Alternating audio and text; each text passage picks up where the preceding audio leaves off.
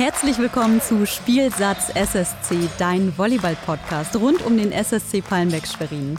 Mein Name ist Verena Lukaschik und ich freue mich, eure Gastgeberin sein zu dürfen.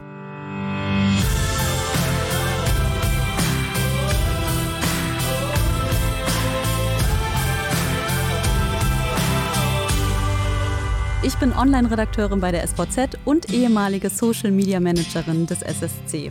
Für euch befrage ich Teamtrainer und Staff zum Leben in und um den Verein. Wir geben euch interessante Einblicke, damit ihr das Team und den Verein auch abseits des Feldes kennenlernen könnt. Als Neuzugang beim SSC gehört sie bereits fest zum Kader.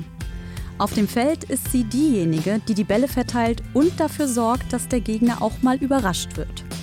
Bei mir zu Gast Zuspielerin Pia Kästner. Pia, herzlich willkommen. Ich freue mich sehr, dass du bei mir bist. Danke für die Einladung.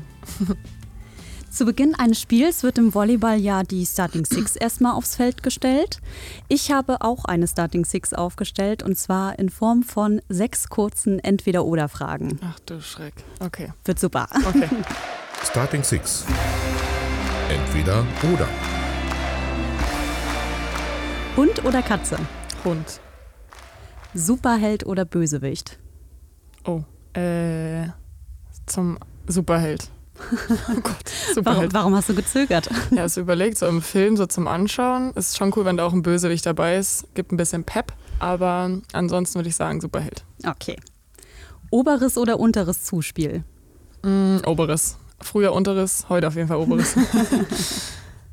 Pausenknopf oder Zurückspultaste? oh, das ist eine gute Frage. Ähm. Pausenknopf. Wenn ein Moment richtig schön ist, dann Pause drücken, genießen, weitermachen. Hätte ich, glaube ich, genauso beantwortet. Tee oder Kaffee? Tee, ich mag gar keinen Kaffee. Wow. Also noch nie, mm -mm, gar nicht. schon immer Tee. Ja, schon immer Tee. Urlaub im Norden oder im Süden? Süden. Ganz klar im Süden. Dann Also auch ich, im Warmen am liebsten? Im Warmen, ja. Ich bin ganz kälteempfindlich und äh, gehe immer in Sommerurlaub. Niemals Winterurlaub.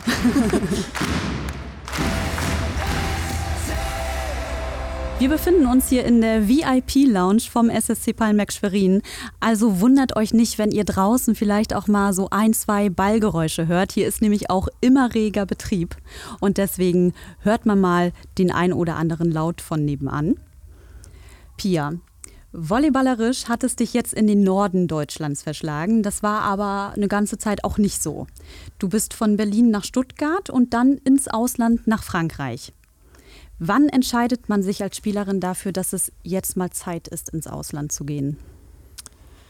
Puh, ich glaube, das kann man gar nicht so pauschal beantworten. Ich glaube, das ist so bei jedem echt individuell. Also ich glaube, da hat jeder so sein eigenes Tempo und ähm, ja auch eigene Vorstellungen, so wie seine Karriere aussehen soll. Ich habe so nach vier Jahren Frankreich gemerkt, äh, nach vier Jahren Stuttgart natürlich gemerkt, dass äh, ja, ich irgendwie was Neues erleben will, mal was ganz anderes sehen will, neue Erfahrungen sammeln will und kannte ja die Bundesliga schon. Ich habe ja in Berlin auch zwei Jahre erste Liga schon gespielt. Also es war dann sozusagen schon mein sechstes Jahr in der Bundesliga und habe ich gedacht, okay, komm, jetzt wage ich mal den Schritt. Und dann hatte ich halt ein richtig cooles Angebot aus Mulhouse.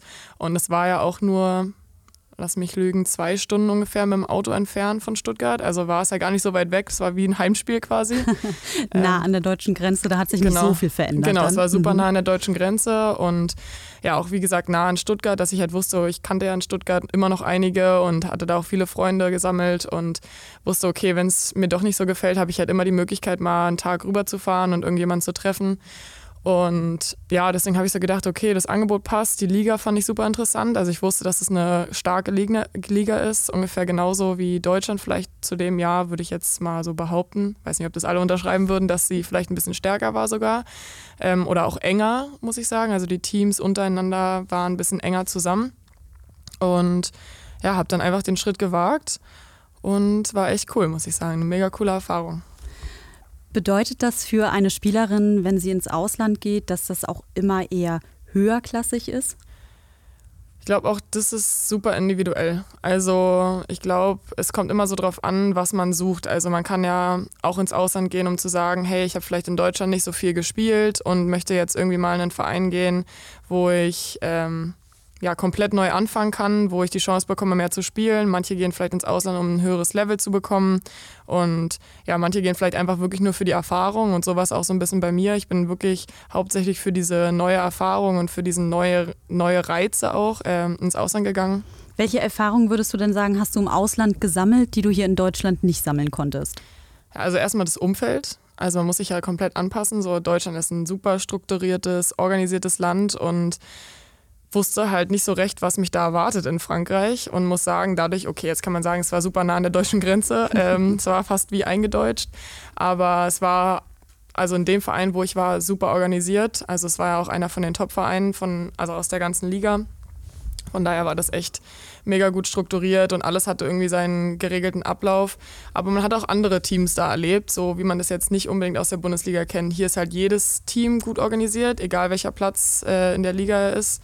Und in Frankreich war es halt wirklich so, okay, die ersten fünf, sechs Teams, würde ich sagen, waren super gut organisiert und strukturiert und alles, was danach kam, hat man schon gemerkt, was die Hallen waren ein bisschen schlechter und ja, ich kann mich, kenne mich jetzt nicht so gut aus in, der, in dem Team generell, aber man hat halt schon einiges gehört und ja, es war halt schon was anderes. Also es war jetzt kein Kulturschock, wie man das jetzt vielleicht äh, so aus anderen Ländern auch mal gehört hat, aber es war trotzdem eine neue Erfahrung einfach. Man sagt ja auch oft andere Länder, andere Sitten. Du hast angesprochen, dein Verein in Frankreich hat zu einem der besten Vereine gehört. Mhm. Und es gibt auch andere. Wie war das denn mit den, mit den Trainern oder auch im Team? War das denn auch anders im Vergleich zu Deutschland? Gab es da auch so bestimmte Sachen, die sich doch sehr unterschieden haben? Mm, also bei uns würde ich jetzt sagen nicht. Wir hatten einen Head Coach und hatten zusätzlich noch zwei Co-Trainer, einen Physio festangestellt, so wie wir es ja auch haben hatten dann einen Co-Trainer, der auch das oder noch einen extra Trainer sozusagen, der nicht immer dabei war, aber der halt auch das Scouting übernommen hat.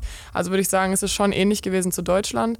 Aber es gab halt auch wirklich Vereine, die hatten einen Head Coach, keinen Co-Trainer, kein Physio. Wow. also es war halt dann schon ganz anders. Ähm, aber das kann ich jetzt nicht so nachfühlen, weil es bei uns einfach generell gut organisiert war. Wir hatten hauptsächlich einen italienischen Staff, also ein, der Head Coach, ein Co-Trainer und der Physio war ein Italiener. Ähm, und der eine Co-Trainer war ein Franzose. Und deswegen war das alles auch ganz gut organisiert. Also durch diesen französischen Co-Trainer hatten wir halt auch immer die Möglichkeit, alles perfekt abzusprechen und so. Und äh, der Head Coach war auch schon, glaube ich, zwei Jahre da. Von daher wusste er die ganzen Abläufe schon. Also war es echt mega gut organisiert, alles im Verein. Ja, und ohne Kommunikation läuft ja im Volleyball auch nichts. Also Absprachen sind ganz wichtig. Jetzt hast du schon angesprochen, das war trotzdem international vom Trainerteam her, mhm. wahrscheinlich auch von den Spielerinnen her. Trainingssprache, was habt ihr da untereinander gesprochen? Englisch. Also wir hatten auch nicht so viele Franzosen im Team. Mhm. Wir hatten tatsächlich nur vier Franzosen, also waren vier, das sind dann acht, mhm. die nicht Franzosen waren. Ähm, ja, von daher war es sowieso eher auf Englisch. Ähm, wir haben dann so ein bisschen probiert, dass man natürlich trotzdem was mitnimmt so aus dem Land, dass man halt so die Basics, so Guten Morgen und so, was man alles halt so leicht lernen kann und was man vielleicht auch noch aus der Schule so mit, mitgenommen hat, haben wir auf Französisch gesagt und ja, die Franzosen unter sich haben natürlich auch viel Französisch geredet, so wie wir es ja hier auch machen mit den Deutschen. Da mhm. ist ja auch so die Sprache Deutsch, aber ja, da konnte man halt wenigstens so ein bisschen was catchen und so vielleicht auch für sich mitnehmen. Aber unser Trainer hat ja ein paar Floskeln auf, Eng äh, auf Italienisch gesagt, ähm, weil es einfach so halt seine Muttersprache war und das, glaube ich, einfach manchmal so rausgekommen ist.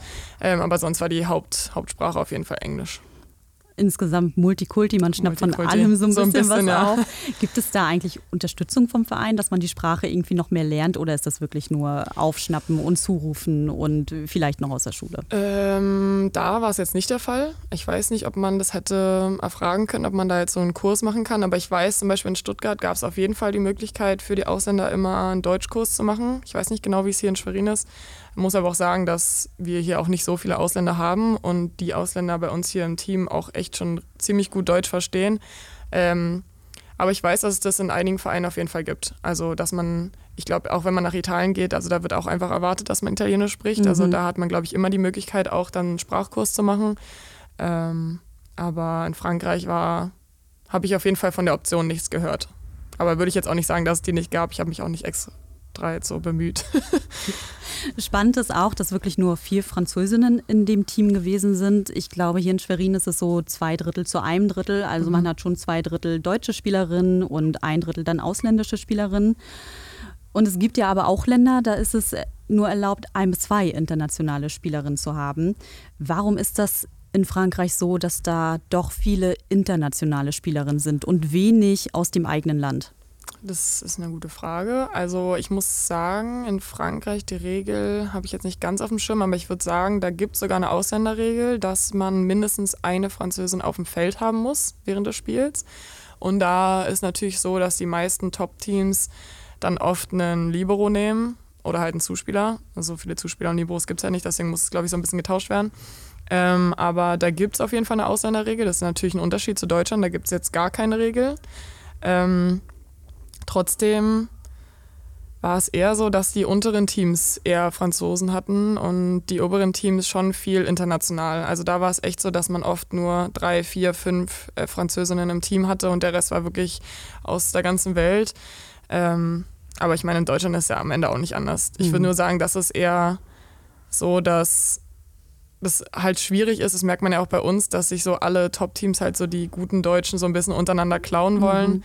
Mhm. Ich kann mir vorstellen, dass das halt in Frankreich genauso ist. Bevor du nach Frankreich gegangen bist, warst du von 2017 bis 2021 für vier Saisons in Stuttgart. Ja. Das ist ja eine sehr lange Zeit, da hat man dann auch so sein Standing, da lebt man sich irgendwie ein. Jetzt kommst du nach Frankreich und bist erstmal wieder die Neue. Mhm. Musstest du dich beweisen, um dort deinen Platz einnehmen zu können? Ja, die Anfangsphase war echt schwer für mich. Ähm, also erstmal wusste ich nicht so genau, was meine Rolle sein wird. Ähm, die andere Zuspielerin, die da war, war eine Engländerin. Die hat das Jahr davor auch schon da gespielt, auch als zweite Zuspielerin.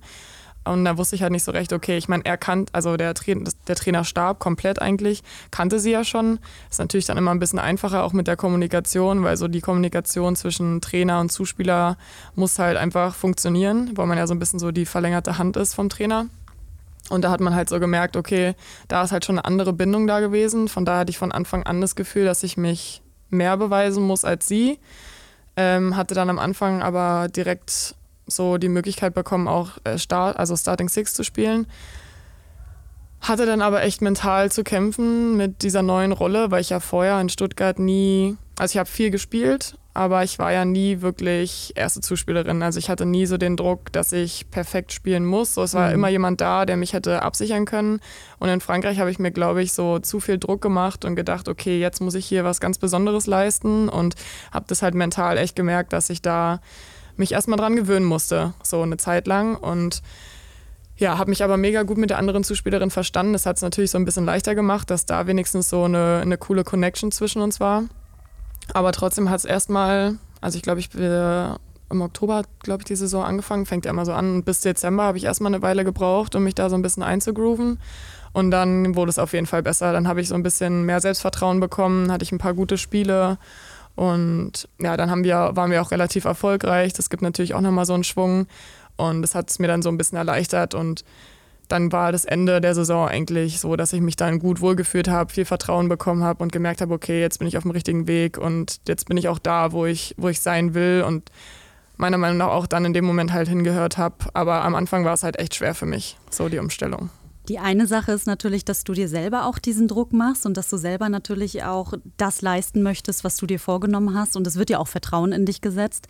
Das andere ist, wenn man neu hinkommt, dass die Konkurrenz da ist. Du hast es schon gesagt, es gab schon die eine Zuspielerin, mhm. da war schon der gute Draht da. Nimmt man das von Anfang an erstmal direkt als Konkurrenz wahr? Also es war ja sowieso so, dass wir von der Nationalmannschaft erst später gekommen sind. Das heißt, sie hatte die komplette Vorbereitung mitgemacht. Ich hab, bin irgendwie dazugestoßen. Ich kannte eigentlich aus dem Team keinen, außer Kimi Drevniok ist ja mitgekommen mhm. mit mir und Ivana Wanjak war noch da, also zwei deutsche Spielerinnen. Ansonsten kannte ich niemanden, glaube ich. Und dann war es ja eh erstmal so, man muss sich ja dann immer erstmal so ein bisschen umstellen. Man ist in einem neuen Land, eine neue Wohnung, so dieses ganze Umfeld ist natürlich auch nochmal ganz neu. Und da hat man halt so viele Faktoren, auf die man sich irgendwie gleichzeitig konzentrieren muss, dass ich so erstmal auch eine Weile gebraucht habe, okay, ich muss erstmal die Leute kennenlernen. Das hatte sie halt alles schon. Deswegen hatte ich eigentlich gar nicht so richtig Zeit am Anfang, mich jetzt so um dieses Thema Konkurrenz zu mhm. kümmern, weil ich erstmal wirklich klarkommen musste ähm, mit dieser neuen Situation. Also nicht mal negativ gemeint, sondern wirklich erstmal ja, mich einleben musste und ja, halt so diese Basics, die man halt so kennt, wo ist der nächste Supermarkt. So, das mhm. waren einfach so viele mhm. Faktoren, die man ja gar nicht sonst berücksichtigen musste. Ich wusste in Stuttgart, wo alles ist. Mhm. Ich wusste, wo gehe ich zum nächsten Supermarkt, wo kann ich mal shoppen gehen, wo kann ich einen Kaffee trinken. Trinke keinen Kaffee, aber wo kann ich einen Kaffee trinken gehen? einen guten Tee bekommen. So einen schönen Tee. ähm, ja, das war halt alles neu. Also dann hat man ja diese ganzen, zu den Ärzten muss man dann halt gehen und so. Das sind ja alles so Sachen, die halt noch nebenbei halt anfallen wo ich gar keine Zeit, ehrlich gesagt, hatte, am Anfang darüber nachzudenken. Und als ich dann so ein bisschen reingekommen bin in den Rhythmus, ähm, war das halt echt schwierig, weil wir uns auch echt gut verstanden haben, da so jetzt so super verbissen an die Sache ranzugehen. Ich wollte es halt eher so für mich selber gut machen. Ich glaube, ich wollte mir selber auch ein bisschen zu viel beweisen am Anfang, was mich dann auch so ein bisschen zurückgeworfen hat in meinem Selbstvertrauen. Aber klar, die Konkurrenzsituation war da, weil wir ein bisschen abwechselnd gespielt haben. Aber andererseits hatte ich halt so mit mir selber zu kämpfen, dass das nicht nebensächlich geworden ist, will ich gar nicht sagen, aber halt irgendwie nicht Priorität Nummer eins war, dass ich jetzt dachte, oh, ich muss die jetzt ausschalten, ich will jetzt hier spielen.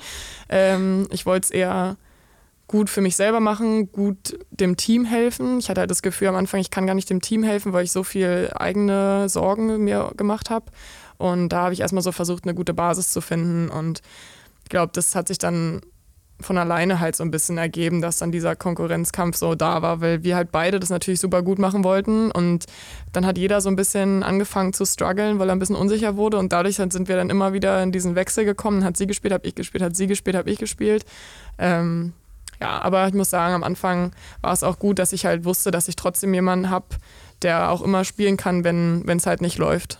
Unterhält man sich denn auch miteinander darüber? Mensch, äh, bei mir war es heute nicht so gut, jetzt standest du auf dem Feld, andersrum genauso. Ist das Thema oder geht man dem Ganzen aus dem Weg? Äh, wir haben schon viel geredet, aber es ist auch nicht immer so. Also ich kenne das ja aus Stuttgart. Das kommt, glaube ich, wirklich darauf an, wie man, was man für eine Bindung hat zu der anderen Zuspielerin.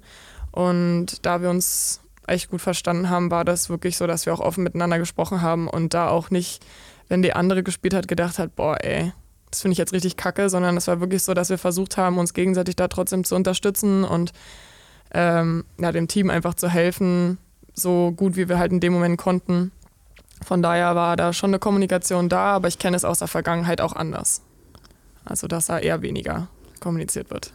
Aber dann war es für dich ja da aber auch wieder eine schöne neue Erfahrung, ja, dass man einfach sagen konnte, boah, irgendwie, man hat sich seine Gedanken gemacht und vielleicht hast du die Gedanken auch aus der Vergangenheit damit reingenommen, mhm. aber dann ist nachher doch alles halb so schlimm ja. und es hat sich alles viel, viel besser entwickelt, ja, als man zum Anfang dachte. Ja, ja, das auf jeden Fall. Du hast auch schon gesagt, wenn man den Verein wechselt, dann hat man plötzlich so viele Sachen zu tun. Eine neue Wohnung, wo gibt es Ärzte, ähm, wo schmeckt der Kaffee oder Tee gut. Wie wird man da denn vom Verein auch unterstützt? Bekommt man da irgendwas in die Hand, dass man es ein bisschen einfacher hat zum Anfang?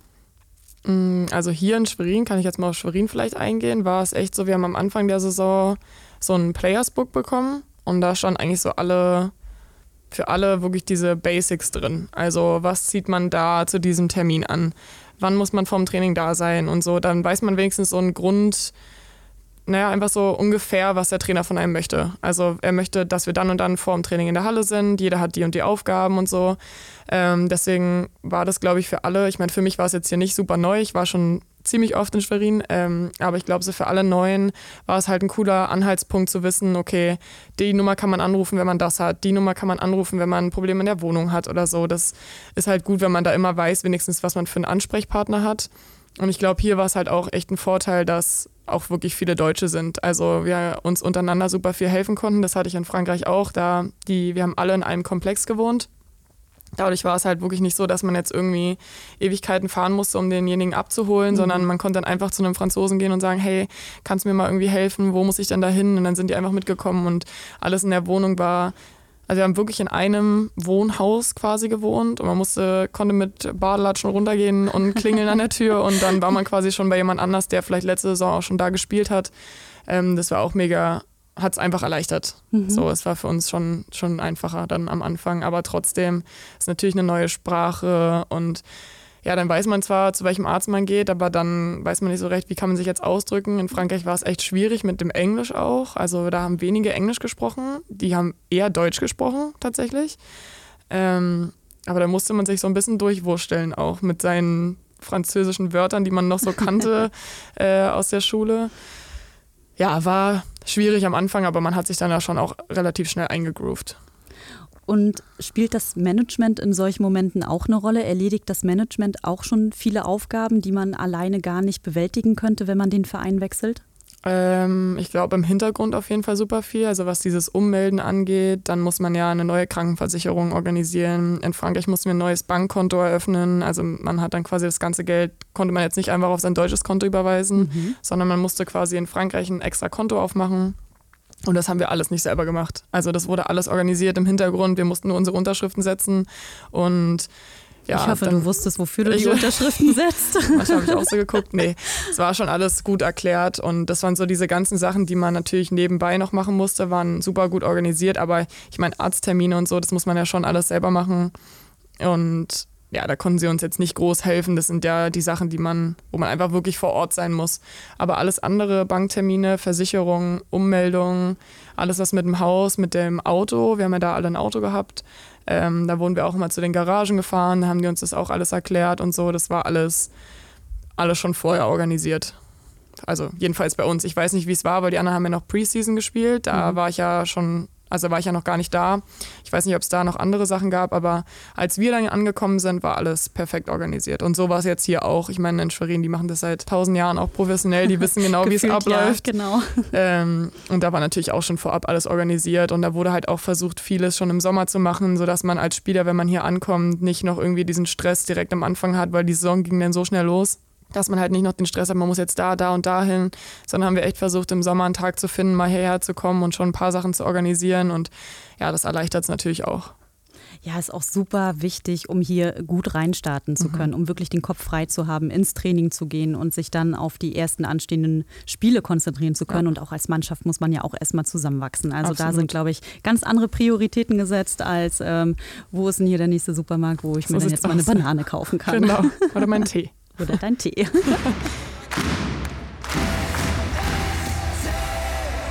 War Volleyball eigentlich schon immer deine Nummer 1 Sportart?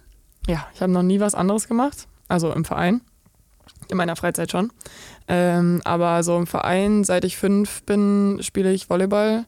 Und hatte Phasen, da habe ich so gedacht, gut, jetzt reicht's auch. Ähm, Wann war das? Wann waren diese Phasen? Auch ja, immer mal wieder, als ich jünger war, ähm, wo man dann einfach vielleicht ja nicht mehr so erfolgreich war und dann so ein bisschen die Motivation, wenn man so ein bisschen jünger ist, äh, so ein bisschen verschwunden ist. Aber ja, hatte da immer den Rücken halt von meiner Family und habe mich dann da Gott sei Dank gut durchgekämpft, ähm, sodass ich jetzt hier sein kann. Aber Volleyball war und ist immer Nummer eins. Was hat so fasziniert am Volleyballsport? Bist du zufällig darauf gestoßen? Kommt das aus der Familie? Nee, meine Familie spielt Handball. Also mhm. alle aus der Familie haben irgendwie Handball gemacht. Ich mhm. bin so ein bisschen Außenseiter. ähm, nee, es war so, dass ich ein sehr aktives Kind war. Und äh, meine beste Freundin war halt ein bisschen älter als ich und der Cousin von meiner besten Freundin hat war Volleyballtrainer und dann haben die halt gesagt, los, komm, wir nehmen dich mal mit. Und ich war ja eigentlich noch viel zu jung. Austoben. Genau. Ich war eigentlich noch viel zu jung, aber ich war halt für mein Alter schon relativ groß. Und dann war das irgendwie okay, haben die gesagt, okay, komm, mach halt trotzdem mit. Und irgendwie ist, hat sich das dann so ergeben, dass ich dann nie aufgehört habe. Ähm, ich glaube, meine Mama war sehr froh, dass ich endlich mal mich sportlich betätigt habe und sie nicht mehr so zu Hause genervt habe. Ähm, ja, und so hat sich das dann ergeben und dann bin ich halt irgendwie immer so mit den Älteren so mit durchgerutscht, weil bei mir zu Hause war das halt echt immer so, dass ich immer die Jüngste war. Also, weil dadurch, dass ich dann so früh angefangen habe, dann war ich halt zu gut für die, die dann halt irgendwann angefangen haben. Und dann bin ich halt immer so mit den Älteren so mitgerutscht und ja, war halt für die Verhältnisse zu Hause relativ groß. Es ist jetzt hier nicht mehr so. Ich bin jetzt hier, glaube ich, die drittkleinste. Wie groß bist du? 1,80. Ja, da gibt es größere. Ja, aber auch aber, kleinere. Ja, auch kleinere. Vor allem bei mir zu Hause waren, glaube ich, fast alle kleiner als ich. Ähm, nee, und dadurch konnte ich halt echt immer so irgendwie mich so mit durchmogeln und hatte dann natürlich auch super viel Spaß, mich da immer mit den Älteren zu messen. Und bin da ja auch geblieben bis, also ich habe immer gesagt, oh, ich will nicht weg, ich will hier nicht weg, weil mir hat es echt immer super viel Spaß gemacht, aber irgendwann gab es halt so dann diesen Punkt, wo man gesagt hat, okay, du musst jetzt den nächsten Schritt machen und auf eine Sportschule gehen. Und da bin ich jetzt zur 10. Klasse dann nach Berlin gewechselt.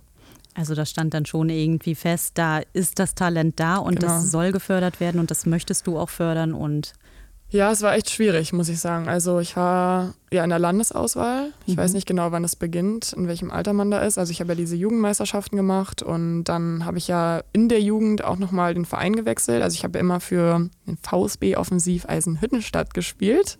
Eisenhüttenstadt ist deine Heimatstadt. Ist meine? Heimatstadt, ja. genau.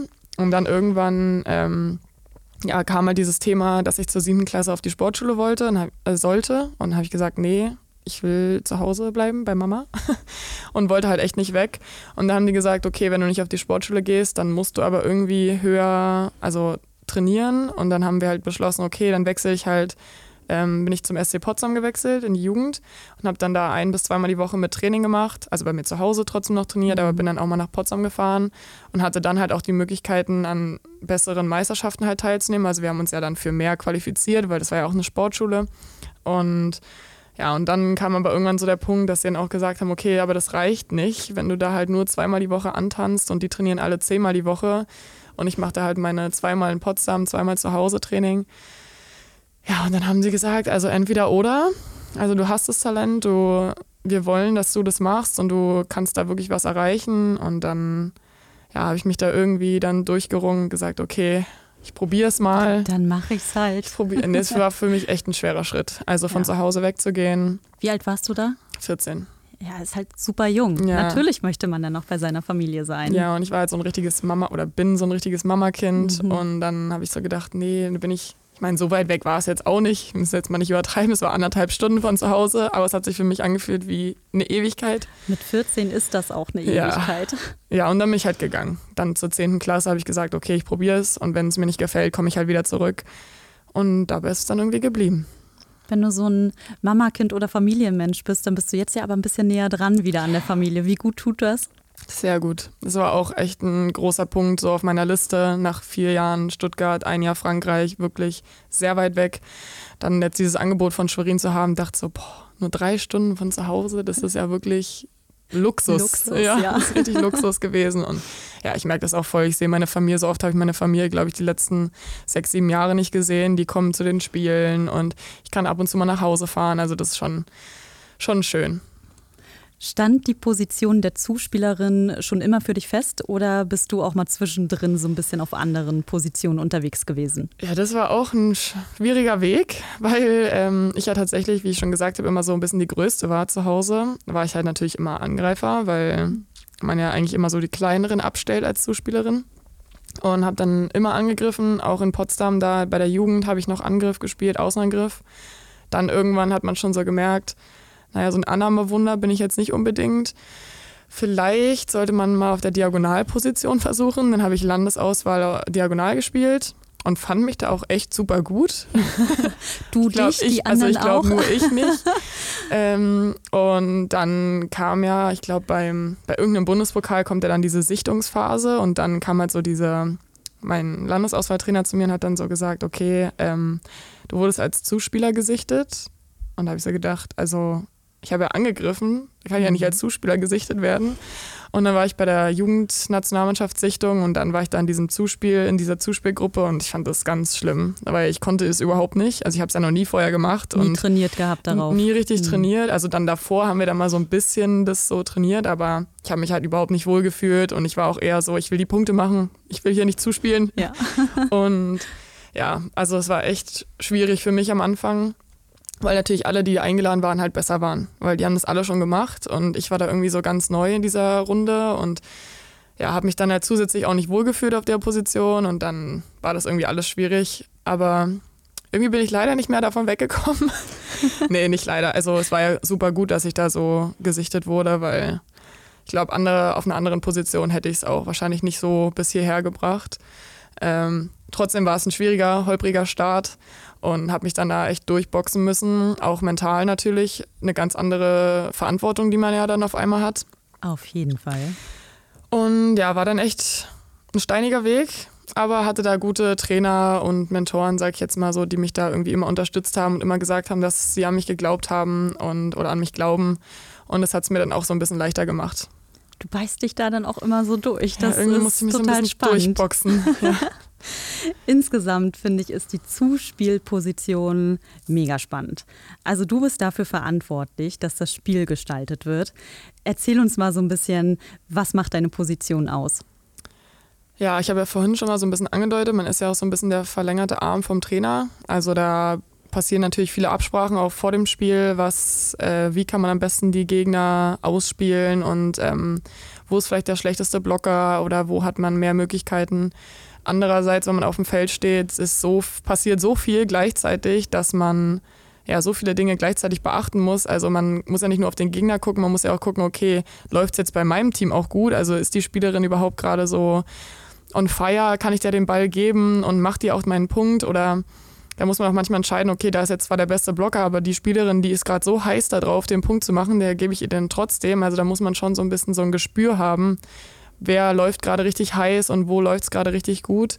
Und andererseits darf man halt auch nicht so den Kopf verlieren und sagen, okay, ich gebe dir jetzt 20 Bälle, weil dann verbrennt man sich auch manchmal da so da dran, dass die Spielerin dann, okay, macht dann 20 Punkte, aber das Spiel ist ja nicht nur 20 Punkte lang ist dann für den Gegner wahrscheinlich auch wieder einschätzbar. Genau. Was kommt da als nächstes? Stellen wir uns so da halt wieder aus. gut auf? Und da muss man halt immer so ein bisschen kreativ bleiben. Ich glaube, das ist auch so meine große Stärke, ähm, auch mal eine Entscheidung so zu oder was zu riskieren. Vielleicht nicht immer erfolgreich, aber ich glaube, ja, dass wir da schon ich weiß gar nicht, wie ich es so richtig beschreiben soll. Also ich glaube, ich habe da super hier die Freiheiten, das alles zu machen. Und das gibt mir halt mega Selbstvertrauen, da auch wirklich in schwierigen Situationen mal zu sagen, okay, oder auch in engen Situationen am Ende des Satzes zu sagen, ich probiere das jetzt und wenn es nicht klappt, dann weiß ich trotzdem, dass sie draußen da hinter mir stehen und mein Team hinter mir steht und ähm, das erleichtert es mir halt mega. Also das gibt mir halt viel, viel Selbstvertrauen und viel Möglichkeiten auch, ähm, das Spiel so aufzuziehen, weil wenn man halt so merkt, okay, der Trainer ist jetzt nicht so der Fan von, dass man mal was probiert, dann wird es auch einseitig so ein bisschen mhm. das Spiel. Dann macht man mhm. halt wirklich die einfachen Sachen und das kann auch super erfolgreich sein. Aber das ist halt gar nicht mein Spielstil. Und äh, bin da echt froh, dass ich das jetzt hier so richtig ausleben kann. So, freue mich mega, es macht richtig Spaß. Und ja, dann merkt man halt so, okay, man hat es halt echt in der Hand, so wie das Spiel läuft. Man kann zwar nicht selber die Punkte machen, was mir wirklich am Anfang echt gefehlt hat, aber man kann viele Überraschungen schaffen und wenn man ja, wenn man das halt so schafft, den Block auseinanderzuziehen, ist halt auch ein cooles Gefühl. Du sagst, du kannst zwar nicht die Punkte machen, aber hast du trotzdem auch manchmal Lust, den zweiten Ball einfach selbst rüber zu hauen und den Gegner damit zu überraschen? Ja, also ich liebe zweite Bälle. Ähm, aber man muss halt echt immer gucken, in welcher Situation man das so am besten macht. Ich glaube, ich warte manchmal echt viel zu lange. Dann kommt Anna manchmal schon so zu mir und sagt mir so, mach doch jetzt, mach jetzt einen zweiten Ball. äh, ja, ich finde es richtig cool, aber manchmal denke ich mir so, ah, nee, die Spielerin ist gerade so gut, ich gebe der lieber den Ball, die macht den Punkt auf jeden Fall, weil so eine sichere Nummer ist der zweite Ball jetzt auch nicht immer, vor allem bei Frauen. Ich glaube, bei Männern vielleicht nochmal eher, aber Frauen achten da schon viel drauf, den da eine Spielerin abzustellen oder mal einen Block abzustellen für den zweiten Ball und da muss man sich schon sicher sein, dass man den dann macht. Und da ist der Druck dann auch groß, weil wenn man sich dann das rausnimmt, nicht den Angreifer einzusetzen, sondern den zweiten Ball zu machen und das klappt dann nicht, da sieht man echt blöd aus. Um das kurz nochmal zu erklären, was ist der zweite Ball? Warum nennt man das so? Ja, zweiter Ball ist ja so, wenn der Ball jetzt aus der Abwehr oder aus der Annahme kommt, quasi auch von unserer Seite, dass ich den dann nicht zuspiele, sondern selber gleich rüber mache, also quasi gleich mit dem zweiten Kontakt da irgendwie versuche, den Gegner zu stören. Und das ist halt wirklich dieses Risiko, wenn man halt nicht alle drei Kontakte ausnutzt, sondern sich schon vorher entscheidet, dass man das jetzt irgendwie beenden möchte, hier diesen Ballwechsel, und das dann halt nicht klappt, dann ja, es ist halt nicht so der Standard, den man sonst eigentlich spielt, weil man sieht ja eigentlich oft diese drei Kontakte, Annahme oder Abwehr, dann Zuspiel und dann Angriff. Und ja, wenn man dann vom Standard abweicht und das funktioniert nicht, dann ist das nicht so gut. Sind die dann auch manchmal sauer auf dich oder ist das dann auch schnell wieder erledigt, weil man sagt, okay, komm, hat jetzt nicht funktioniert, aber das Spiel geht halt weiter, müssen uns jetzt wieder neu konzentrieren? Also ich glaube, sauer ist, glaube ich, niemand. Aber ich glaube, manchmal denkt sich, wenn niemand, wenn, also ich kann das voll verstehen, weil wenn ich jetzt so ein Angreifer bin und ich bin gerade so richtig, ich will den Punkt machen und dann macht der Zuspieler halt so einen zweiten Ball und das funktioniert nicht, dann denke ich mir auch so, gib mir doch, gib mir doch den Ball. Ich stand doch hier, ja, genau. ich war genau. doch schon da. Genau, dann ähm, ist es, glaube ich, eher so, Nee, ich glaube, nee, sauer nicht. Aber unnötig, muss ich dann nicht unbedingt machen. Merke ich dann auch mal gleich, mache ich dann auch nicht mehr. Aber gelernt. nee, ich glaube auch, es gibt es bei uns, glaube ich, gar nicht generell. Wie würdest du das einschätzen? Wie viele Bälle entscheidest du situationsabhängig, also intuitiv, und wie viele Bälle sind wirklich äh, einstudierte Spielzüge? Also ich glaube, alles ist ja irgendwo ein bisschen einstudiert. Also alle Situationen, die wir im Spiel haben, haben wir im Training ja schon tausendmal gemacht. Ähm, klar, es ist immer unterschiedlich dann, welcher Gegner auf der anderen Seite steht, weil dann natürlich das Bild auf der anderen Seite vielleicht ein anderes sein kann. Aber grundsätzlich sind alle Sachen einstudiert und intuitiv. Ich glaube, ich würde sagen, ich bin auf jeden Fall eine Spielerin, die viel intuitiv macht. Aber habe jetzt auch so ein bisschen die letzten anderthalb, zwei Jahre so gemerkt, dass ich ein bisschen mehr Fokus auch darauf legen muss, so taktisch zu denken. Ähm, und würde jetzt so sagen, intuitiv, also das überwiegt auf jeden Fall, dieses intuitive Spiel, aber es ist mehr geworden, dass ich auch ein bisschen mehr taktisch denke. Wie viele Schritte musst du dem Gegner voraus sein? Du hast den Überblick und du guckst auf dein Feld, du guckst auf das gegnerische Feld. Denkt man da schon weiter, was könnte als nächstes kommen?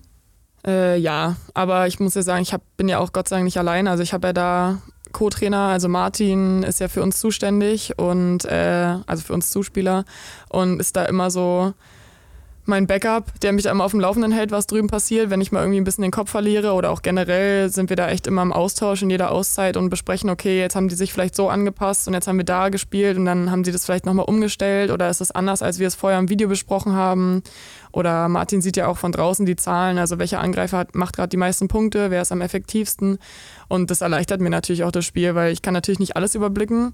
Äh, Versuche ich natürlich, kann ich aber nicht. Ähm, und da habe ich halt auch mit Pia, also Pia ist da auch immer mit dabei und versucht mir da von draußen irgendwie Tipps zu geben, wenn sie irgendwas gesehen hat. Und wie gesagt, Martin halt ganz vorne mit dabei. Und deswegen muss ich da auch nicht alles überblicken und muss auch nicht unbedingt dem Gegner fünf Schritte voraus sein, weil es auch andere Leute gibt, die mir da auf jeden Fall helfen können.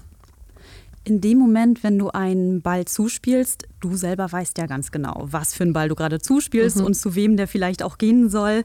Woher weiß jetzt deine Mitspielerin, dass du genau sie anspielen möchtest, dass sie an der Reihe ist? Na, grundsätzlich ist es so, dass jeder auf jeden Fall immer bereit ist, den Ball zu bekommen. Und ich glaube auch eigentlich immer jeder erwartet, dass er jetzt den Ball bekommt. Ähm, das erleichtert es mir natürlich, weil ich dann weiß, dass jeder auf jeden Fall bereit ist. ähm, ja, viel passiert natürlich, ähm, bevor der Aufschlag quasi passiert. Also es werden natürlich Spielzüge angesagt von mir, was was wird jetzt als nächstes gespielt. Da geht es hauptsächlich darum, was der Mittelblocker bei uns äh, für einen Ball angreifen soll und daraus resultiert dann halt auch, welcher Hinterfeldspieler welchen Ball geht. Das sind halt so diese Grundsachen, die halt vorher besprochen werden. Aber wer dann am Ende den Ball bekommt, weiß, glaube ich, keiner außer ich. Ich manchmal auch noch nicht kurz bevor der Ball zu mir kommt.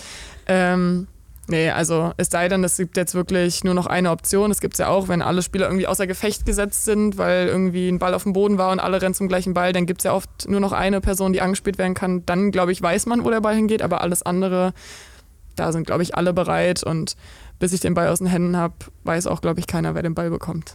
In welchen Momenten werden die Spielzüge angesagt, wenn ihr zusammenkommt auf dem Feld oder sind das auch die Handzeichen, die gegeben werden? Genau, also hauptsächlich die Handzeichen und da geht es dann äh, wirklich nur um Mittelblocker. Also ich zeige ihm den Mittelblocker quasi an oder der Mittelblockerin an, welchen Ball sie gehen soll und dann zeige ich oft an der Hinterfeldspielerin, welchen Ball sie gehen soll und alle anderen Bälle sind quasi Standard und werden dann halt aus der Situation auch gerufen. Also ist halt super viel über Kommunikation. Also jeder ruft trotzdem seinen Pass, weil natürlich, ich kann ja was ansagen, aber die Situation kann halt eine ganz andere sein, sodass es überhaupt nicht mehr funktioniert, so wie ich mir das vielleicht im Vorhinein vorgestellt habe. Und dann ist es halt wichtig, dass alle mir irgendwie Bescheid sagen, was sie jetzt für einen Ball angreifen, weil sonst bin ich auch manchmal ein bisschen verloren. Ähm, deswegen passiert das meiste durch Handzeichen, bevor der Aufschlag passiert.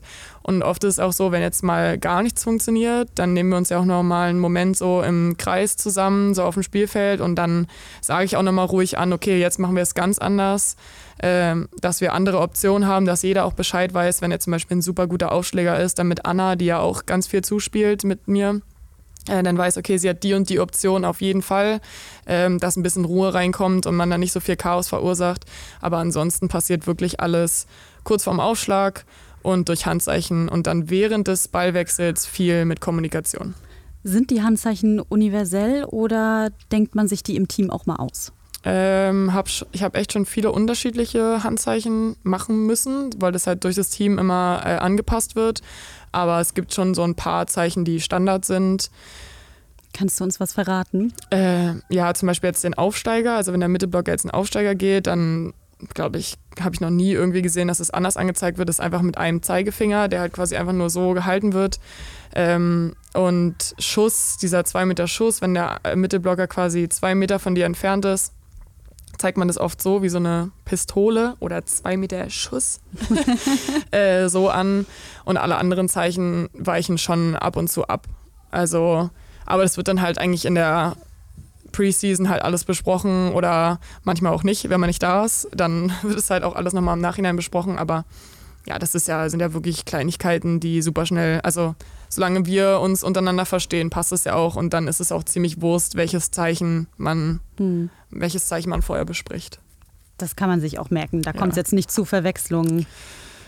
Nee, also das habe ich jetzt noch nicht gehabt. Also klar, am Anfang muss man sich vielleicht auch mal ein bisschen dran gewöhnen, welche ähm, Bälle man ruft. Das ist vielleicht nochmal was anderes. Also manche bezeichnen halt andere, also zum Beispiel wir bezeichnen Einbeiner hier als Slide. In Frankreich war es so, die haben halt immer Fast gerufen als Einbeiner. Das war so eine Umstellung für mich, dass ich manchmal gedacht habe, Fast, was, wie? Also, was, was, was, was Fast? Soll das? ähm, ja, aber sonst ist halt mit den Handzeichen, glaube ich, eher kein Problem. Es ist eher so diese Kommunikation manchmal, aber das dauert ein, zwei Tage, dann hat man das auch drin. Ja, total spannend. Ich glaube, das interessiert die Leute da draußen auch, weil man sieht es immer und eigentlich weiß man gar nicht so genau, was, was passiert denn da jetzt. Ja. ja. Time out. Kurz mal durchatmen. Ich würde mit dir sehr gerne ein kurzes Timeout nehmen. Mhm. Im Volleyball ist das Timeout ja oft dafür da, dass man den Fokus wieder neu findet, dass man sich wieder neu einordnen kann, neu konzentrieren kann. Und ich glaube, das kennen wir alle auch aus dem Leben in ganz unterschiedlichen Situationen. Manchmal hat man das Gefühl, ich brauche jetzt einen Break, ich brauche ein Timeout, ich muss meinen Fokus wieder neu setzen. Ich finde gerade bei dir in der Position als Zuspielerin, da muss sehr viel durchdacht werden, teilweise sehr viel vorausgeschaut werden. Was hilft dir, um nach einem Spiel den Kopf wieder frei zu bekommen? Nichts tun. Also ich bin ein richtig guter Nichtstuer. Ähm, wirklich, weiß nicht, ob das jetzt ein bei mir zu Hause auf der Couch ist oder irgendwie mit Freunden was zu machen, aber halt nichts zu machen, also Film schauen oder wirklich einfach nur zusammenzusitzen und zu quatschen, das ist so das, was mich am meisten runterbringt, aber halt auch sonst mit meiner Familie zu quatschen. Also ich bin jemand, ich muss mir echt immer alles von der Seele reden einmal und dann bin ich auch gelöst. Also wenn jetzt irgendwie das Spiel vielleicht mal nicht so gut war, das dann einmal irgendwie alles auszusprechen und dann bin ich auch wieder komplett klar. Ähm, aber dieses runterkommen, nichts machen, einfach mal wirklich entspannen und auch über andere Sachen nachdenken, über andere Sachen reden mit Teammates, wenn man halt irgendwie dann noch nach dem Spiel irgendwie zusammensitzt, einfach mal nicht über Volleyball zu sprechen. Oder halt, wenn es mal nicht so gut läuft, alles rauslassen mit der Family oder mit meinen engsten Freunden. Das sind so, so die Sachen, die mich so wieder runterkommen lassen. Ja, ich bin jetzt nicht so ein Fan vom lesen oder so, das kann ich gar nicht, kann mich dann gar nicht konzentrieren dann mhm. nach dem Spiel. Also ich lese schon gern, aber halt nach dem Spiel bin ich noch so voller Adrenalin, dass ich da wirklich eigentlich erstmal komplett was anderes machen muss. So komplett einfach mal weg vom Sport. Ähm, ja, das ist, glaube ich, so mein Go-To. Timeout. Also dir wird es jetzt auch nicht einfallen, dann an einem freien Tag nach einem Spiel in den Freizeitpark zu fahren. Auf keinen Fall. Auf keinen Fall. Also äh, wir haben jetzt hier schon ein paar Mal so ein Spa-Day gemacht. Das war eigentlich ganz cool. Also in so einer Therme wirklich mal die Seele baumeln lassen. Das macht ihr dann auch gemeinsam als Mannschaft ja. oder so die, die gerade ja, Bock also, haben quasi? Genau, die, die hm. Bock haben, die kommen dann mit. Äh, oder wir sind am Anfang, wo noch nicht so viele Spiele waren, sind wir ein paar Mal hochgefahren nach Rostock, einfach mal so ein bisschen spazieren gehen an der frischen Luft. Aber Nee, so Action, mm -mm, das ist gar nicht meins. Ich mag es auch, zu anderen Sportarten zu gehen, zuzuschauen. Wirklich, wenn man gar nicht mal so auf Volleyball schaut, sondern sind wir zum Basketball schon mal gefahren oder so. Oder früher bin ich auch oft zum Handball gegangen in Stuttgart. Sowas mag ich halt super gern, wirklich einfach den Fokus komplett auf was anderes zu legen. Einmal und selber nicht sehen. aktiv zu sein. Ja, auch, auch wichtig. Ja. Regeneration muss natürlich genau. auch sein, sowohl im Kopf als auch im Körper. Ja. Kann ich sehr gut nachvollziehen.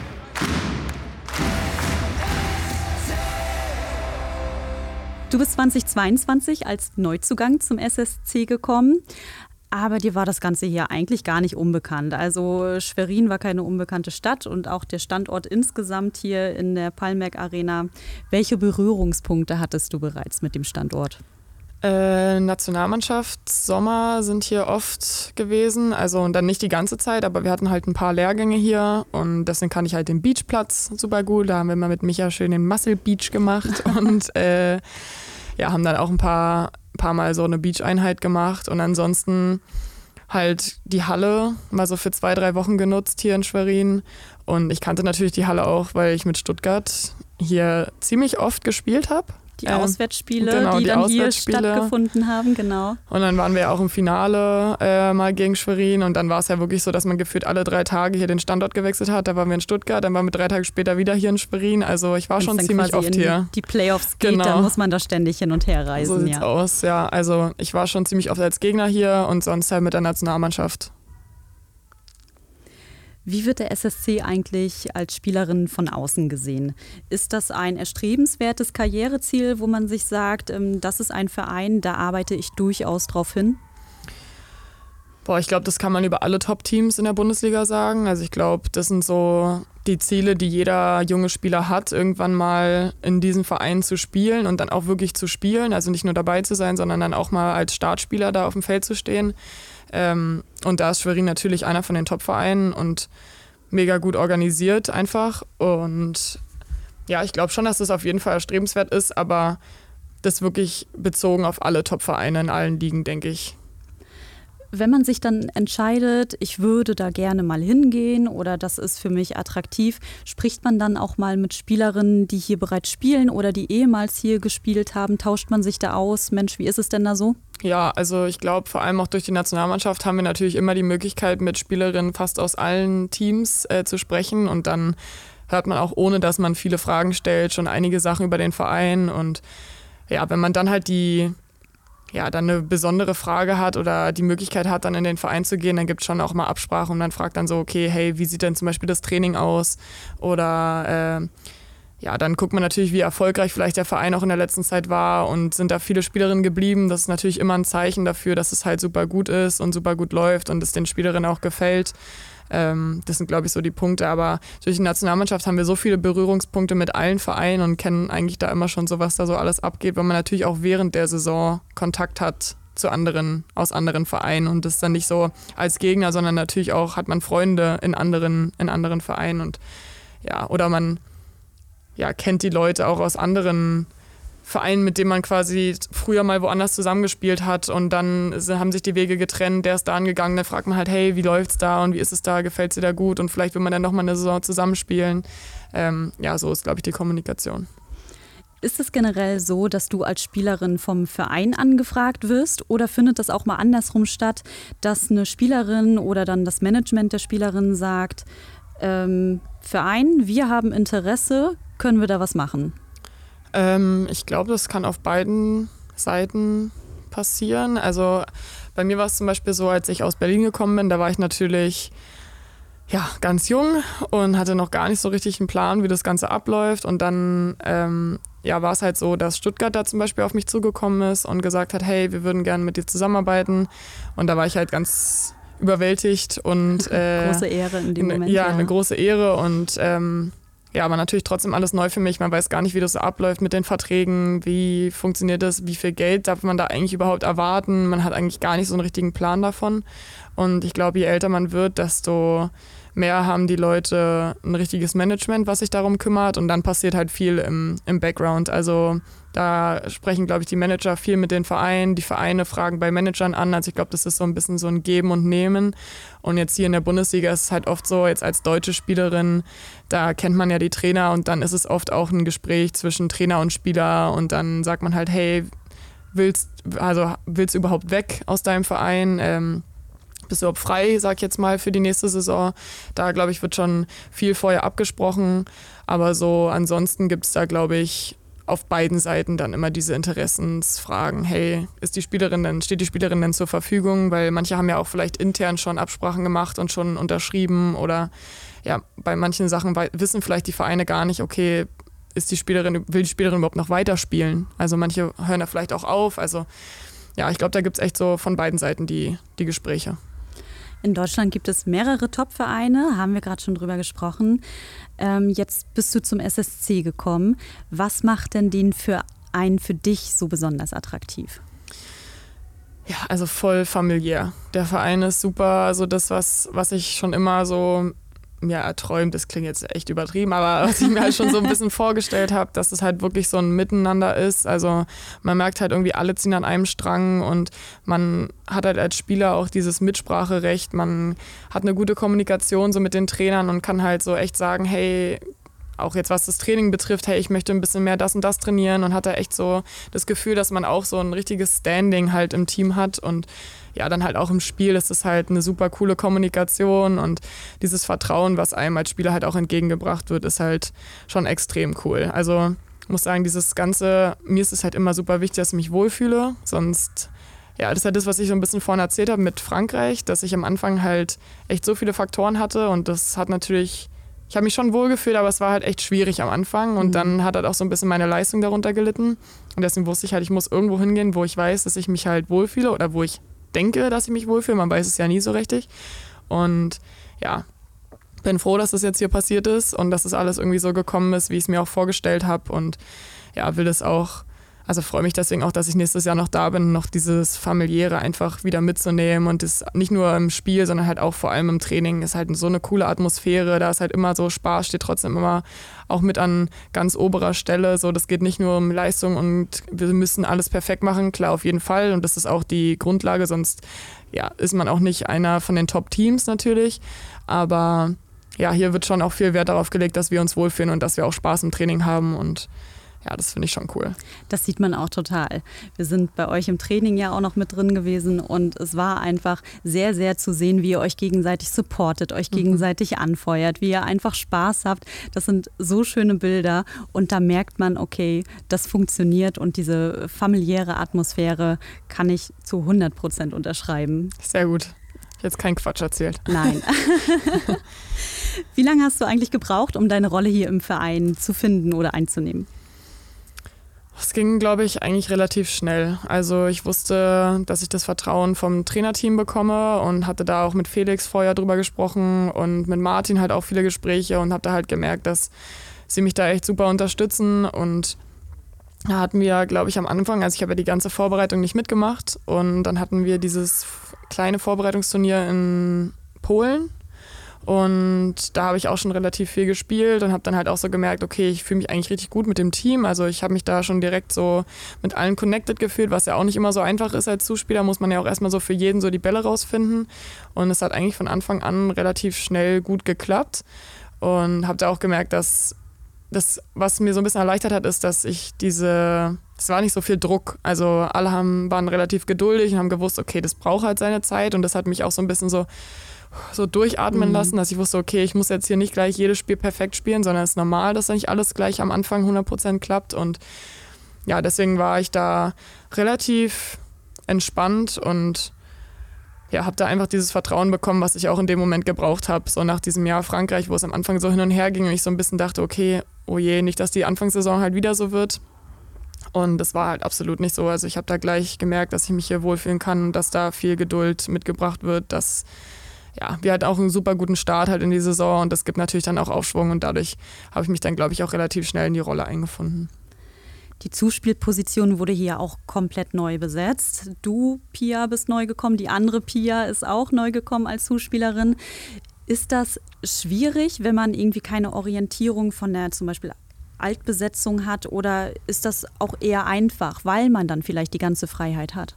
Ähm, also ich kannte schon viele Spielerinnen, das hat es mir eher, glaube ich, erleichtert. Also ein paar natürlich aus der Nationalmannschaft, ein paar als Gegner.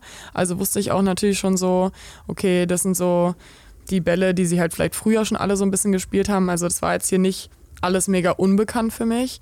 Und am Anfang war es natürlich auch so, Pia hatte, also die andere Pia, hatte ja die ganze Vorbereitung mitgemacht und ähm, wir haben da auch am Anfang super viel drüber gesprochen und da hat sie mir auch so gesagt, hey, die Spielerin ähm, braucht halt den Ball eher so ein bisschen so und da war es halt relativ gut für mich, dass ich halt jemanden hatte, der halt in der Vorbereitung schon da war und mir da so ein bisschen Anhaltspunkte geben konnte, auf was ich halt achten muss. Und ansonsten war es halt echt diese Kommunikation halt auch untereinander hat von Anfang an gut geklappt. Also jeder hat gewusst, okay, er kann mir sofort sagen, was er anders haben will. Ich bin da super offen und mag das voll, wenn mir jemand halt sagt, äh, wie der Ball halt sein soll, was er anders braucht. Lieber als wenn ich es irgendwie selber herausfinden muss.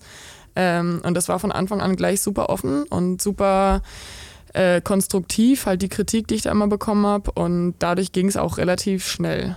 Du hast in der Saison beim SSC bisher die meisten MVP-Goldmedaillen schon geholt. Upsi. Das ist super gut. MVP bedeutet Most Valuable Player. Das heißt, du bist die wertvollste Spielerin geworden. Und ich habe auch mal auf die gesamte Bundesliga geschaut. Auch dort nimmst du bereits Platz 2 ein. Also super Leistung. Wer ist denn eigentlich Platz 1? Potsdam, Annette Nemeth. Nemeth. Ja. Da musst du noch das müssen wir angehen. Das, Das schaffst du. angehen. nee. Und auch im Pokalfinale wurdest du als beste Spielerin geehrt. Also ich muss ja sagen, ich glaube, das habe ich auch nach dem Pokalfinale schon so gesagt. Also ein Zuspieler ist halt auch nichts ohne erstens die Annahme. Also wenn die Annahme nicht sitzt, dann kann ich auch nichts groß machen. Also von daher ist ja auch immer so ein halber Teil von meinem MVP-Titel ist immer so für die Annahmespieler und der andere halbe Teil ist eigentlich auch für die Angreifer, weil ich kann ja einen super Pass spielen und die versemmeln das Ding, dann sehe ich halt auch nicht gerade gut aus. Also von daher ist es, glaube ich, so, wenn ein Zuspieler MVP wird, ist es, glaube ich, so eine Medaille meiner Meinung nach fürs ganze Team, weil ohne die anderen kann ich halt nichts erreichen, sag ich jetzt mal. Also ich kann weder Punkte machen, okay, im Aufschlag vielleicht oder im Block, aber so grundsätzlich bin ich halt einfach kein Punktemacher und wie gesagt, ich kann auch nicht kreativ sein, wenn die Annahme nicht kommt. Also alles, was ja, bei mir gut klappt, hat halt auch irgendwie immer so einen kleinen Schwanz mit dran, der halt dann von den anderen sozusagen bedient wird und deswegen würde ich sagen, das ist klar, es bestärkt mich auf jeden Fall, weil ich dann merke, okay, ähm, ich mache meine Sache ganz gut, aber andererseits kann ich sie halt auch, wie gesagt, nur gut machen, wenn alle anderen irgendwie mitmachen. Abgesehen von deiner Position als Zuspielerin, welche Rolle übernimmst du sonst noch im Team? Ich glaube, ich bin jemand, die immer einen dummen Spruch auf den Lippen hat. Also ich glaube, ich, ähm, also würde ich jetzt einfach mal von mir behaupten, bringe ein bisschen Spaß ins Team ähm, und auch so äh, versuche ich halt einfach immer so ein bisschen diesen, diese gute Laune oben zu halten. Also jetzt nicht nur im Spiel oder im Training, sondern halt auch so ein bisschen außerhalb und würde das jetzt mal so als meine Haupt, ist jetzt keine Aufgabe, aber als meine Hauptrolle so bezeichnen. Ja, würde ich total unterschreiben. Genauso nehme ich dich auch wahr. Ja. Auch sehr frisch und ehrlich, total angenehm. Und wie erlebst du insgesamt das Team? Mega. Also ich habe, wie viele Saisons habe ich jetzt schon gemacht? Also Berlin, wie gesagt, zwei in der ersten Liga, vier Jahre Stuttgart, ein Jahr Frankreich. Und nach all den Jahren muss ich sagen, fühle ich mich in dem Team, ich habe mich in, nicht, dass ich mich jetzt vorher nie wohl gefühlt habe, aber so am wohlsten von allen. Also das ist echt ein super cooles Teamklima. Man merkt auch so richtig irgendwie, jeder kann mit jedem. Das ist nicht so eine extreme Gruppenbildung. Das gibt es ja auch in vielen Teams, wo man echt so merkt, okay, da ist ein Grüppchen, da ist ein Grüppchen, die verstehen sich ganz gut und alles andere funktioniert nicht. Ähm, das ist hier gar nicht so. Also klar, es gibt auch Gruppen, in denen halt und was unternommen wird, ist, glaube ich, ganz normal. Ähm, aber alles andere, was in der Halle ist, was auf dem Feld ist, da habe ich halt immer das Gefühl, das ist immer ein Miteinander. Und ich glaube, das spiegelt sich halt auch in den Ergebnissen wieder. Also selbst wenn wir gegen Teams gespielt haben, die vielleicht auf dem Papier irgendwie besser waren oder besser sind, wenn man halt nicht als Team gut zusammenarbeitet, dann kann man da halt auch nicht mithalten. Und wir haben halt bisher immer mithalten können, egal gegen welches Team wir bisher gespielt haben. Und das spiegelt, glaube ich, auch so unser Teamklima einfach wieder. Also super Stimmung innerhalb des Teams. Und wie ist das denn mit der Atmosphäre in der Halle? Wie erlebst du hier die ganze Umgebung am Spieltag? Also ich kenne es ja tatsächlich auch als Gegner. Vier Jahre hier in die Halle gekommen und immer gewusst, oh, oh, das Publikum ist nicht gut als Gegner. Ähm, und bin deswegen mega happy, dass ich es jetzt mal als Heimspiel miterleben darf. Und es ist schon so ein Gänsehautmoment, wenn man draußen steht und dann kommt so die Einlaufmusik, das andere Team ist schon auf dem Feld und man weiß so, boah, jetzt die ganze Halle klatscht jetzt für einen und das ist ja auch immer super laut hier. Und jetzt dadurch, dass ja auch nochmal die Halle ein bisschen erweitert wurde, sind dann noch mehr Fans natürlich da. Ähm, und es ist noch mal lauter und dann geht die Musik an und das Licht geht aus und es ist schon echt ein cooler Moment. Und auch so während des Spiels merkt man halt, die Fans da sind immer mit dabei, die Trommler geben immer Vollgas und ja, ist halt schon cool, wenn man immer so weiß, dass man die gelbe Wand irgendwie im Rücken hat. Als Gegner kann ich sagen, ist das gar nicht cool, aber als Heimspiel ist es echt ein cool, cooles Erlebnis und macht auch immer Spaß. Und jetzt meine, meine Family war halt schon echt oft hier in der Halle und die haben auch immer gesagt, boah, das ist so laut bei euch. Ich habe gesagt, ja, aber das ist auch echt geil, geil, so als Spieler, wenn man auf dem Feld steht und weiß, boah, es ist richtig laut und die Leute machen richtig Lärm. Und man, ich weiß ja auch persönlich, wie es ist als Gegner. Es ist einfach unangenehm. Und da weiß man halt auch, okay, man steht jetzt auf dem Feld und die Zuschauer geben voll Vollgas, dann müssen wir auch Vollgas gehen und so. Das pusht einen schon richtig. Ist nochmal ordentlich Motivationsschub. Man möchte ja. denen natürlich genau das zurückgeben, was genau. sie einem selbst auch geben. So sieht's aus. Dein Vertrag beim SSC, den hast du bereits verlängert. Du bleibst also auf jeden Fall noch eine Weile hier in Schwerin. War das für dich sofort klar, als das Angebot gekommen ist, oder musstest du erst mal drüber nachdenken? Ich musste tatsächlich drüber nachdenken. Also am Anfang der Saison habe ich so gedacht, okay, klarer Fall. Ich bleibe auf jeden Fall hier. Äh, gar kein Thema. Ähm, aber dann war es halt so, dass das ja dann irgendwie doch alles ganz gut geklappt hat für mich hier. Und dann habe ich natürlich auch gemerkt, okay, da gibt es vielleicht auch Interesse im Ausland. Und habe ich so gedacht, okay, das will ich mir auf jeden Fall mal anhören und anschauen, was da so für Möglichkeiten gibt. Und bin ja da auch eigentlich immer relativ offen. Aber am Ende hat mein Herz hier dann doch für Schwerin geschlagen und ich habe dann doch so gemerkt, okay, irgendwie, klar, es gibt auch Pros für andere Vereine, aber irgendwie war immer diese Liste an Pros für Schwerin viel länger. Ich dachte so, okay, irgendwie führt kein Weg daran vorbei, dass ich auf mindestens noch eine Saison hier bleibe.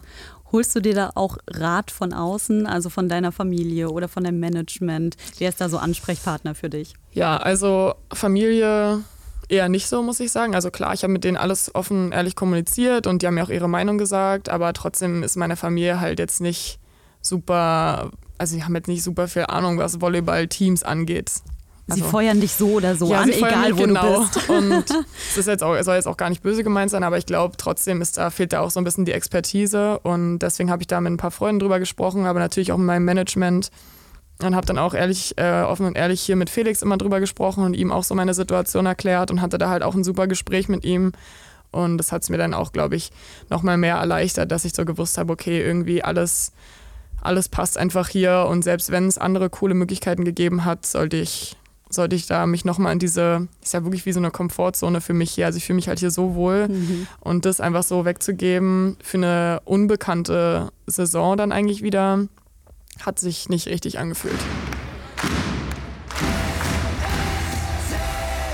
Du bist jetzt schon ein paar Monate in Schwerin und ja, haben gerade gesagt, du bleibst auch noch ein Weilchen.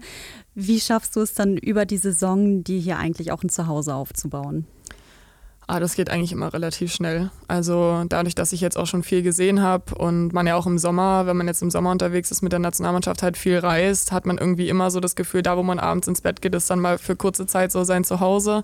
Ähm, und auch dieses familiäre Feeling hier mit dem Team, mit dem Trainerteam und auch meine Familie, die halt so nah dran ist, hat es natürlich auch irgendwie alles relativ schnell klar gemacht, dass dass ich mir, mich hier wohlfühle und dass es irgendwie so mein, mein Zuhause für die nächsten Monate ist. Von daher ähm, war es eigentlich relativ unspektakulär. Also relativ schnell und zügig gemerkt, okay, hier gehöre ich gerade hin, hier fühle ich mich wohl, hier fühle ich mich zu Hause, meine Wohnung ist mega cool und das hat alles gepasst. Richtest du dich denn auch selbst ein? Also ich bin jetzt nicht so eine Deko-Queen, äh, aber ich habe tatsächlich mein eigenes Bett mitgebracht. Das oh, wow. klingt jetzt ein bisschen komisch, aber ich habe mir in Stuttgart halt ein Bett gekauft und das habe ich schon mit nach Frankreich genommen und das habe ich jetzt auch mit hierher gebracht. Und irgendwie ist das echt so ein Ding, dass ich, wenn man halt in seinem eigenen Bett schläft, ist halt irgendwie automatisch gleich zu Hause. So, und ich bin hier angekommen nach dem Nationalmannschaftssommer und mein Bett war schon hier und ich habe gedacht, oh, direkt in mein eigenes Bett. Und ja, das ist auch tatsächlich das höchste der Gefühle, was ich hier an Einrichtungen mache. Ähm, ansonsten gab es ein paar Kerzen und das war's. Also ich bin jetzt auch nicht so jemand, der jetzt viele Pflanzen aufstellt oder Bilder irgendwo anbringt. Ja, ihr seid ja auch oft nicht da, ob das den Pflanzen gut tun würde. Ja, das wahrscheinlich nicht. Ich habe jetzt auch nicht so einen grünen Daumen. Nee, aber sonst bin ich da tatsächlich nicht so eine Deko-Queen. Und die Wohnung an sich, die wird ja eh gestellt. Also du hast da alles, was du brauchst. Ich habe da alles im Vor, also vor der Saison kann man sich, ich habe mir die ja einmal angeschaut im Sommer, wo ich auch mein Bett hergebracht habe. Und da wusste ich ja, okay, fehlt mir jetzt hier noch irgendwas Besonderes, was ich vielleicht noch kaufen will. Aber es hat jetzt höchstens Deko gefehlt. Die habe ich ja nicht Wie gekauft. Gesagt, die gibt es nicht. Die gibt es nicht, die wird man bei mir nicht finden. Nee, aber ansonsten habe ich gemerkt, okay, ich brauche nichts. Alles, was hier ist, ist das, was ich zum Leben quasi brauche. Und die Wohnungen sind ja alle schon komplett eingerichtet, von daher passt es. Unterscheidet sich das so vom, ich lebe mich hier ein oder ich richte mich ein, ob man jetzt weiß, hier bin ich nur für eine kurze Zeit oder das hat das Potenzial, dass ich hier länger bleibe? Ja, Auf jeden Fall. Also am Anfang habe ich so gedacht, okay, ich weiß ja jetzt nicht so recht, ähm, ob ich jetzt hier längere Zeit verweile. Und dann habe ich auch so gedacht, ich habe, ich meine, wie gesagt, Deko ist jetzt eh nicht so mein Ding, aber dann gibt es ja schon so Sachen, wo man so denkt, okay, bringe ich das jetzt mit hierher für ein Jahr, lohnt sich das und so. Das habe ich halt bei dem Bett zum Beispiel gedacht. Lohnt sich das jetzt wirklich, diesen Aufwand von Frankreich, dieses Bett hier alleine hochzuschaffen? Das war schon echt ein Akt. Also dann nochmal Danke an meine Schwester und meinen Schwager, die haben mir da geholfen. ähm, ja, aber dann habe ich so gedacht, man weiß halt nie, so was die Saison bringt. Und irgendwie wusste ich halt, habe ich halt immer so ein bisschen so ein Gespür gehabt, dass es mir halt hier gut gefällt. Ähm, und dann habe ich so gedacht, okay, komm, alles, was ich will und brauche, nehme ich mit. Und wenn ich dann tatsächlich nach einer Saison gehen sollte, dann ist es auch nur drei Stunden bis nach Hause und mhm. nicht zehn wie aus Frankreich. Ähm, und dann ist das auch alles relativ schnell gelöst. Und das spielt schon eine Rolle, glaube ich, vor allem in Frankreich habe ich halt von Anfang an so gewusst, okay, vielleicht wird es halt tatsächlich nur ein Jahr. Da habe ich dann auch viele Sachen in Stuttgart gelassen ähm, bei Freunden und habe da nicht alles mit rübergenommen, weil ich wusste auch, okay, angenommen, ich bleibe noch ein Jahr, dann kann ich das easy abholen aus Stuttgart. Aber ja, hat sich ja dann tatsächlich so herausgestellt, dass ich dann doch nur eine Saison geblieben bin und habe dann quasi irgendwie überall in Deutschland Sachen verteilt gehabt. Also ich hatte Sachen in Frankreich, Sachen in Stuttgart, Sachen zu Hause, Sachen Eigentlich bei Oma. Du überall wohnen können. Ich hatte, hatte mehrere Zuhauses. ja. Wie lange hast du ins gebraucht, um hier in der Stadt Schwerin so richtig anzukommen? Mm, also Schwerin ist ja ein kleines Städtchen. Ich hoffe, ich... Ähm, ja, kann, doch, das darf man sagen. Okay. Das ist total in Ordnung. Ja, also es ist jetzt nicht so eine Großstadt wie Stuttgart und Berlin, vielleicht sage ich es mal so. Ähm, aber ich mag das. Also ich mag, dass nicht so viel los ist, ist nicht so viel Verkehr wie in anderen Städten. Man kommt überall schnell hin. Ich habe hier auch so einen kleinen Scooter, mit dem ich immer durch die Stadt düsen kann. Richtig gut. Ja, also das ist echt mega cool. Und diese ganzen kleinen Cafés und ja, kleinen Restaurants, wo man hingehen kann, da bin ich voll der Fan von. Und hier gibt es auch so viel, ja, so nicht so Mainstream-Restaurants, sag ich jetzt mal, so viele Sachen, die man ausprobieren kann. Und das Schloss ist natürlich schön. Also ich meine, im Winter bin ich jetzt nicht so oft draußen, aber ich kenne es halt auch noch vom Sommer, dass es echt ein cooler Ort ist, wo man halt da auch in dem Park chillen kann. Und ja, es gibt schon viele coole Spots, weil es halt einfach super viel Grün und super viel Natur auch ist durch die ganzen Seen. Die Anbindung halt auch an die Ostsee ist auch mega cool. Man fährt halt eine Stunde mit dem Auto hoch an der Ostsee, dann hat man da halt auch gleich mal wieder was anderes gesehen. Und auch so halt die Stadt ist halt eigentlich perfekt so für Sportler. Man hat nicht so viel Ablenkung, das ist auch ganz gut. ähm, aber man kann halt trotzdem immer mal was erleben. Eigentlich wollte ich dich gerne fragen, wo du hier den besten Kaffee bisher getrunken hast. Das haben wir schon ausgeschlossen. Mhm. Dann sagen wir mal, wo hast du den besten Tee gehabt oder wo kannst du dich am besten hinsetzen? Wo ist die schönste Atmosphäre hier für dich? Also ich muss sagen, unser Go-To-Place am Mittwochnachmittag ist eigentlich immer der Tisch. Ähm, da sind wir eigentlich richtig oft zum Studieren oder zum Lesen oder sonst was. Da ist halt echt immer eine coole Atmosphäre. Es ist immer relativ ruhig, sodass man sich wirklich konzentrieren kann. Und da trinke ich immer gerne einen frischen Tee, mhm. tatsächlich. so heißt der nämlich auch. Ähm, ja, das ist, glaube ich, so der Platz, wo wir am meisten hingehen. Aber ansonsten ähm, sind wir auch echt oft im Kino. Also Mega-Movies, da sind wir ziemlich oft unterwegs und ja, sonst versuchen wir echt so alles mal auszuprobieren an Restaurants. Aber so da, wo wir regelmäßig hingehen, ist der Tisch. MVM, dein wertvollster Volleyball-Moment. Am Ende eines Spiels wird immer die MVP gewählt. Mhm. Das heißt Most Valuable Player, hatten wir schon gerade kurz. Also die wertvollste Spielerin. Von dir würde ich gerne deinen MVM wissen, also deinen Most Valuable Moment. Welcher Volleyball-Moment ist der für dich bisher wertvollste? Tatsächlich gibt es da zwei. Also jetzt mal abgesehen von meiner Profikarriere sind so zwei aus der Vergangenheit, die mir immer so extrem in Erinnerung bleiben. Das ist einmal, wenn wir ganz, ganz weit zurückgehen, ähm, ist es immer so der Moment, mit dem ich auch, also über den ich auch immer so mit meiner Familie spreche, ist damals, als ich angefangen habe, war ich ja, wie ich schon am Anfang gesagt habe, immer so mit den älteren Spielerinnen unterwegs und dementsprechend war halt auch die Ausrüstung ein bisschen größer und ich war ziemlich klein. Und dann gibt es immer so den Moment, wenn meine Family dann so sagt, ja, weißt du noch, äh, damals, als wir deine Hose immer hinten zubinden mussten, weil die so groß war und so. Und das ist immer so ein Moment, wo ich mich echt gerne zurückerinnere, weil ich dann so weiß, okay, da habe ich so angefangen, so ging das alles los. Ich war so mini und meine Ausrüstung war so groß, ich hatte so eine riesige Ballonhose an und alle mussten so kämpfen, dass wir die irgendwie zumachen können. Ähm, das ist so ein Moment, an den ich mich echt gerne zurückerinnere, so was meine, mit meiner Family so in Verbindung bringe. Und dann habe ich tatsächlich letzte Woche erst mit Martin über den anderen Moment gesprochen, weil Martin und ich waren ja in Berlin schon zusammen. Also Martin war ja schon mein Head Coach in Berlin damals beim VCO. Und das war halt echt so, wir waren ja eine Mannschaft mit ganz vielen jungen Spielerinnen und haben dann da erste Liga spielen dürfen, was halt echt ein cooler, eine coole Erfahrung war. Aber so mega erfolgreich waren wir jetzt nicht. Also wir haben halt vielen irgendwie einen Satz immer geklaut, aber wir konnten halt nie ein Spiel gewinnen. Und dann irgendwann haben wir endlich unser erstes Spiel gewonnen und es war halt so ein cooler Moment. Da haben wir gegen Erfurt gespielt, haben dann 3-2, 15, 13 im fünften Satz gewonnen. Das war halt so ein cooler Moment irgendwie, weil das so richtig so eine Erleichterung war nach so vielen Spielen. So, wir haben es jetzt endlich geschafft und die Arbeit hat sich jetzt so ausgezahlt und ja, vor allem für uns junge Spieler war das halt ein mega cooler Moment und da habe ich letztens mit Martin drüber gesprochen, da konnte er sich auch noch so dran erinnern, wie alle so völlig ausgerastet sind, dass wir es endlich geschafft haben, ein Spiel zu gewinnen. Ja, das war schon einer meiner Lieblingsmomente. Das hört sich beides total gut an. Ja. Ich kann mir das bildlich richtig vorstellen, auch gerade so Mini-Pia in ja. viel zu großen Sachen. Es war wirklich riesig. Die Sachen waren echt riesig. Pia, vielen, vielen lieben Dank, dass du da warst. Ich fand das so erfrischend und so wunderbar Danke. mit dir. Danke für deine offene Art und dass du uns so sehr an deinem bisherigen Leben hast teilhaben lassen. Danke auch, hat mir echt Spaß gemacht. Das war eine Folge Spielsatz SSC, dein Volleyball-Podcast. Ihr habt Fragen oder wollt uns Feedback dalassen? Dann schreibt uns gern eine Mail an ssc.fragen-podcast.de. Und wenn ihr keine Nachricht über den SSC mehr verpassen wollt, dann abonniert unbedingt unseren SSC-Push-Kanal in der SVZ News App. Du kommst nicht aus Mecklenburg-Vorpommern, dann findest du uns auch bei unseren Partnern SHZ und NOZ. Für die nächste Folge habe ich Außenangreiferin Lina Alsmeier eingeladen. Wir sprechen darüber, wie sie den Spagat zwischen Profisportlerin und Privatleben meistert und es schafft, alles unter einen Hut zu bekommen. Außerdem gibt sie uns Einblicke in ihre Zeit als Spielerin der deutschen Nationalmannschaft. Ja, wir stehen